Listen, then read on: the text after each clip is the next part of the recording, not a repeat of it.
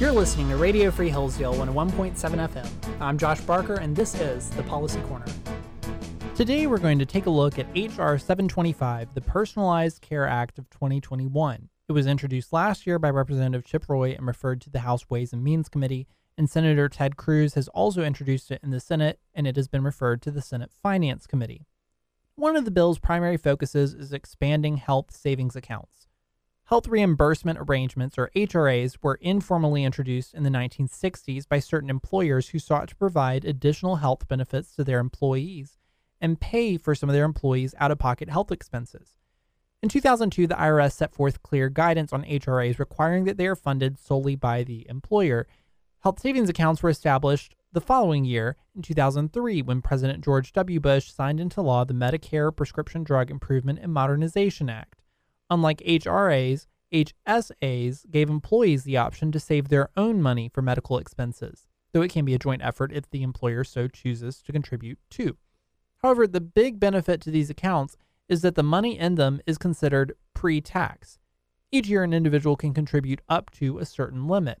Currently, it's $3,600 for an individual or $7,200 for a family, and they would not pay any income tax on that portion of their income, the portion they contribute. Once it's in the account, you can use that money on eligible health, dental, and vision expenses. While there are annual contribution limits, that money doesn't disappear at the end of the year. If you don't spend that money in one year, you can use that year's funds to pay for higher expenses in following years. Not everyone is eligible for health savings accounts, however.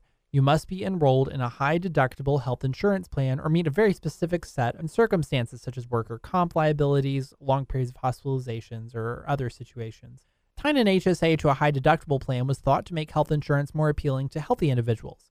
If they had out of pocket expenses under the deductible, with regular health insurance, they would not get anything for their premiums.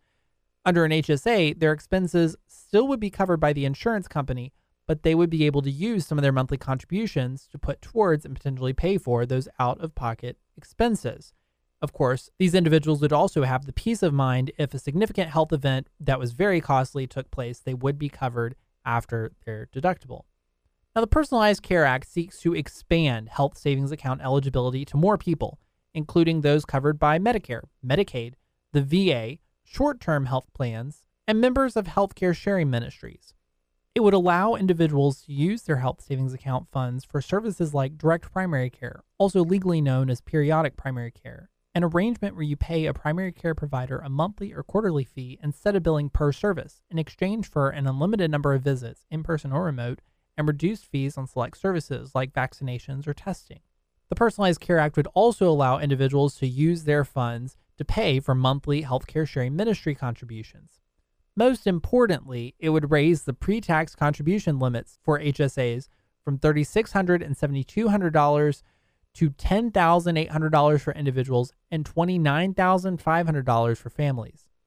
Representative Chip Roy says that this reform is vital to helping return competition to the healthcare market. We are seeking doctor and patient run healthcare. And we want to be able to restore that. And so, what do health savings accounts do? But put more of the decision making in the hands of the, the family, the hands of the parent, the hands of the individual, uh, him or herself, and allow us to be able to go and shop for services. 90 plus percent, the vast majority of your healthcare services are services that you can shop for, make decisions on, choose your doctor, choose your care, choose the elective surgery. That's why we think we ought to have the ability of individuals to be able to control the dollars in their savings accounts. And by decoupling it from a high deductible plan so that you can put dollars in an account, use them however you see fit, that will expand it. We should create a model and a system that makes that work. And then and then allow people to go get health missions and uh, you know the ability to go get care directly from DPC from doctors and and uh, and and not just get stuck in a in a in a system that doesn't work for everybody.